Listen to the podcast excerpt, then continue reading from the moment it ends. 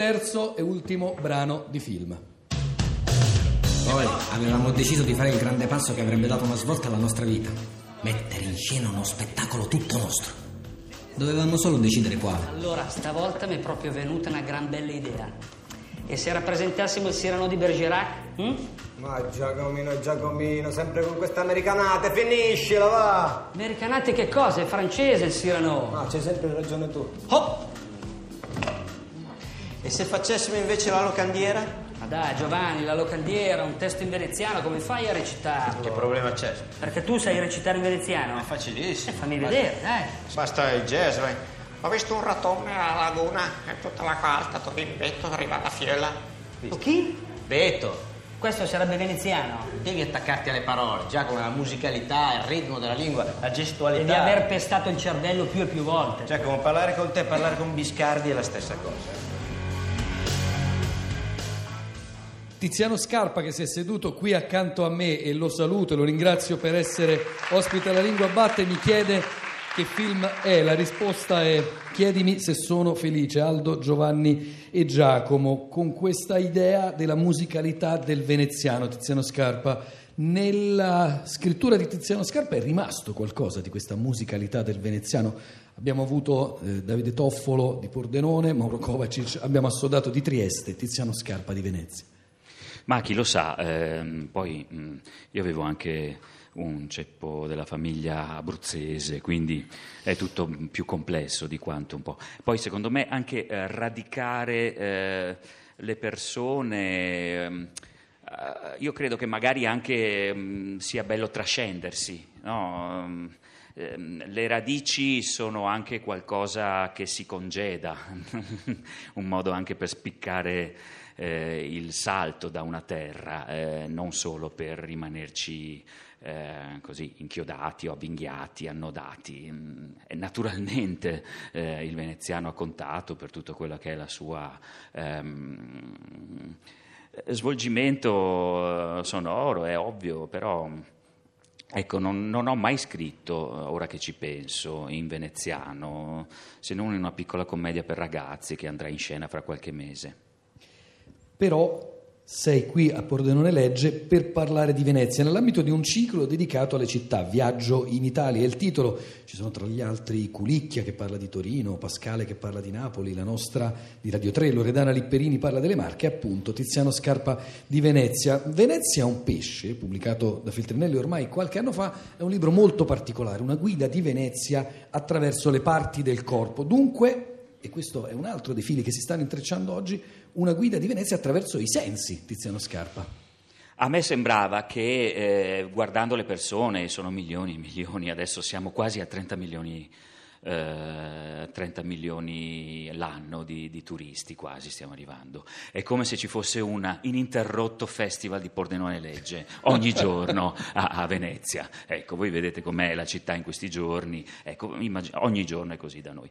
Eh, bene, eh, a me sembrava che molte persone eh, la... mh, assorbissero in maniera intellettualistica con quel modo che è doveroso, giustissimo. Eh, leggere, questo eh, l'ha fatto Baldassarre Longhena, questo di Tintoretto, questo di, di Tiepolo, questo invece è Palladio, benissimo, ma- ma ci fosse un disinteresse o trascuratezza verso il resto delle possibilità di eh, vivere e percepire proprio un- una, una città attraverso un'esperienza.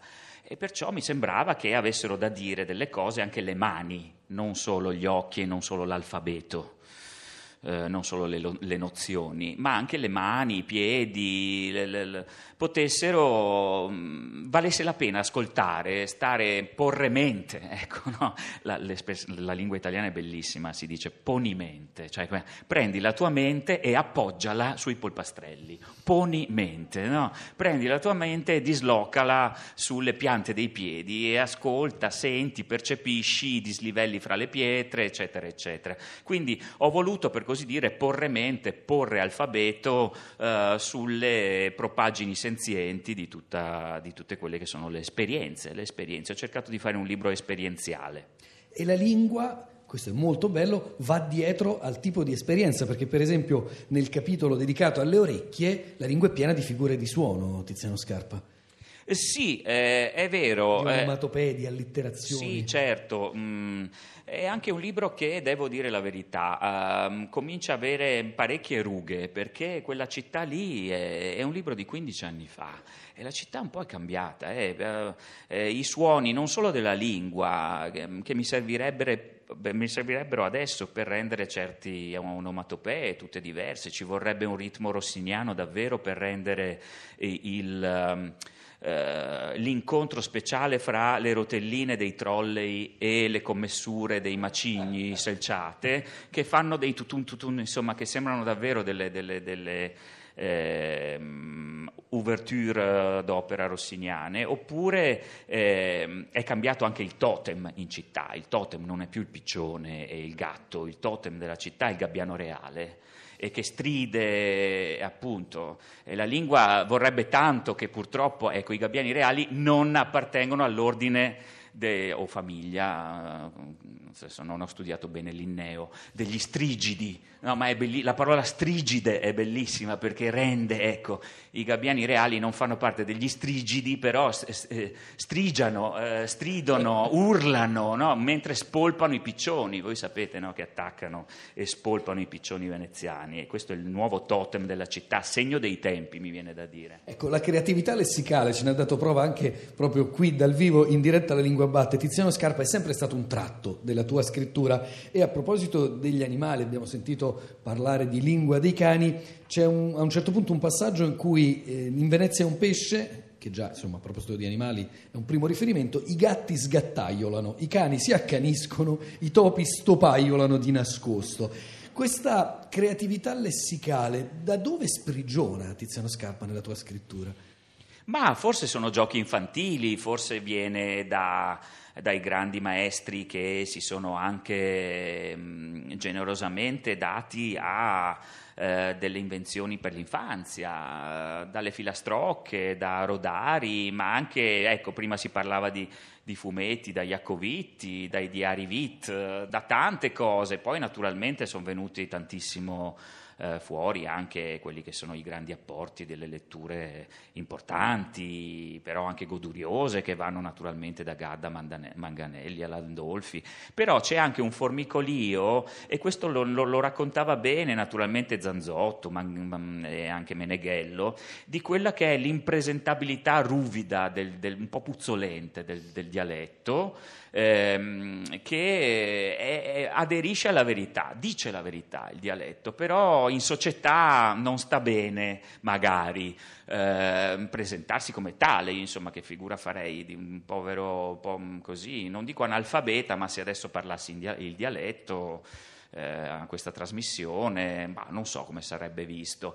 Allora credo che ci sia, mi viene da dire, il desiderio di imitare il dialetto con l'italiano, cioè come se non di esempio? tradurlo, non di tradurlo, ricalcarlo, vogliamo dire? Cioè, non lo so, di cercare di ottenere, affannandosi, eh, naturalmente seguendolo col fiatone a molti metri di distanza, come se il dialetto fosse Bolt, no? che fai 100 metri in 9,70 e tu con l'italiano arrivi ah, dopo 15 secondi a tagliare il traguardo, ma è lui che sulla sua scia cerchi di appunto di fare quelle armonie, quei ritmi, quelle espressività, eh, ma non è tradurlo, non so come dire, non è tradurlo.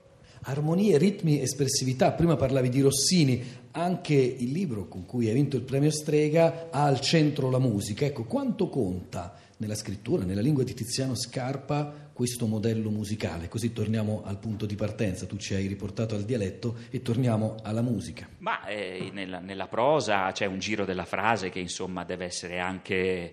mm, insomma, sappiamo che le parole fanno tante prestazioni. Io penso che quando si racconta un- romanzo, un racconto, la prima prestazione per quanto mi riguarda dovrebbe essere eh, la produzione mentale di immagini. Eh, non dimentichiamo mai questo, insomma, che le parole eh, hanno vissuto per tanto tempo eh, in carenza, mancanza di immagini ed erano surrogati sprigionativi mentali di eh, visioni allucinatorie e davano la possibilità con le loro descrizioni di essere imposti dove non si era mai stati, c'erano pochissime immagini, c'erano ampie zone del mondo conosciuto dove anzi le immagini erano vietate vietate, lo sono ancora, l'Occidente eh, cristiano ha scelto le immagini, ma cioè, erano pochissime. No?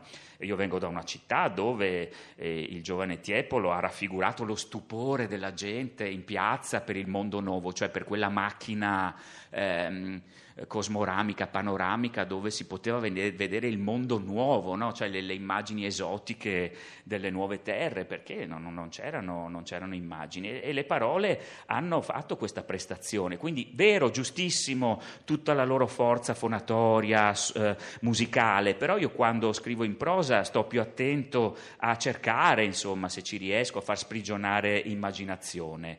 Poi mi piace moltissimo, scrivo filastrocche, storie in rima, baciata, ho, ho, ho queste così, insomma, rimasugli di, di infanzia, dove lì senz'altro mi piace il crepitio, lo sfrigolio quasi piezoelettrico, insomma strano della, delle sillabe, eh, però quella è un'altra prestazione. Quando si parla di letteratura temo che eh, si, siamo più affezionati al suono, almeno quando ne parliamo a un certo livello pomposo, accademico, no? gaddiano, post-manganelliano, no? mentre eh, la prestazione dell'immaginazione, quanto è meraviglioso insomma, leggere Balzac, Zola, Flaubert e immaginare quello che ti fanno vedere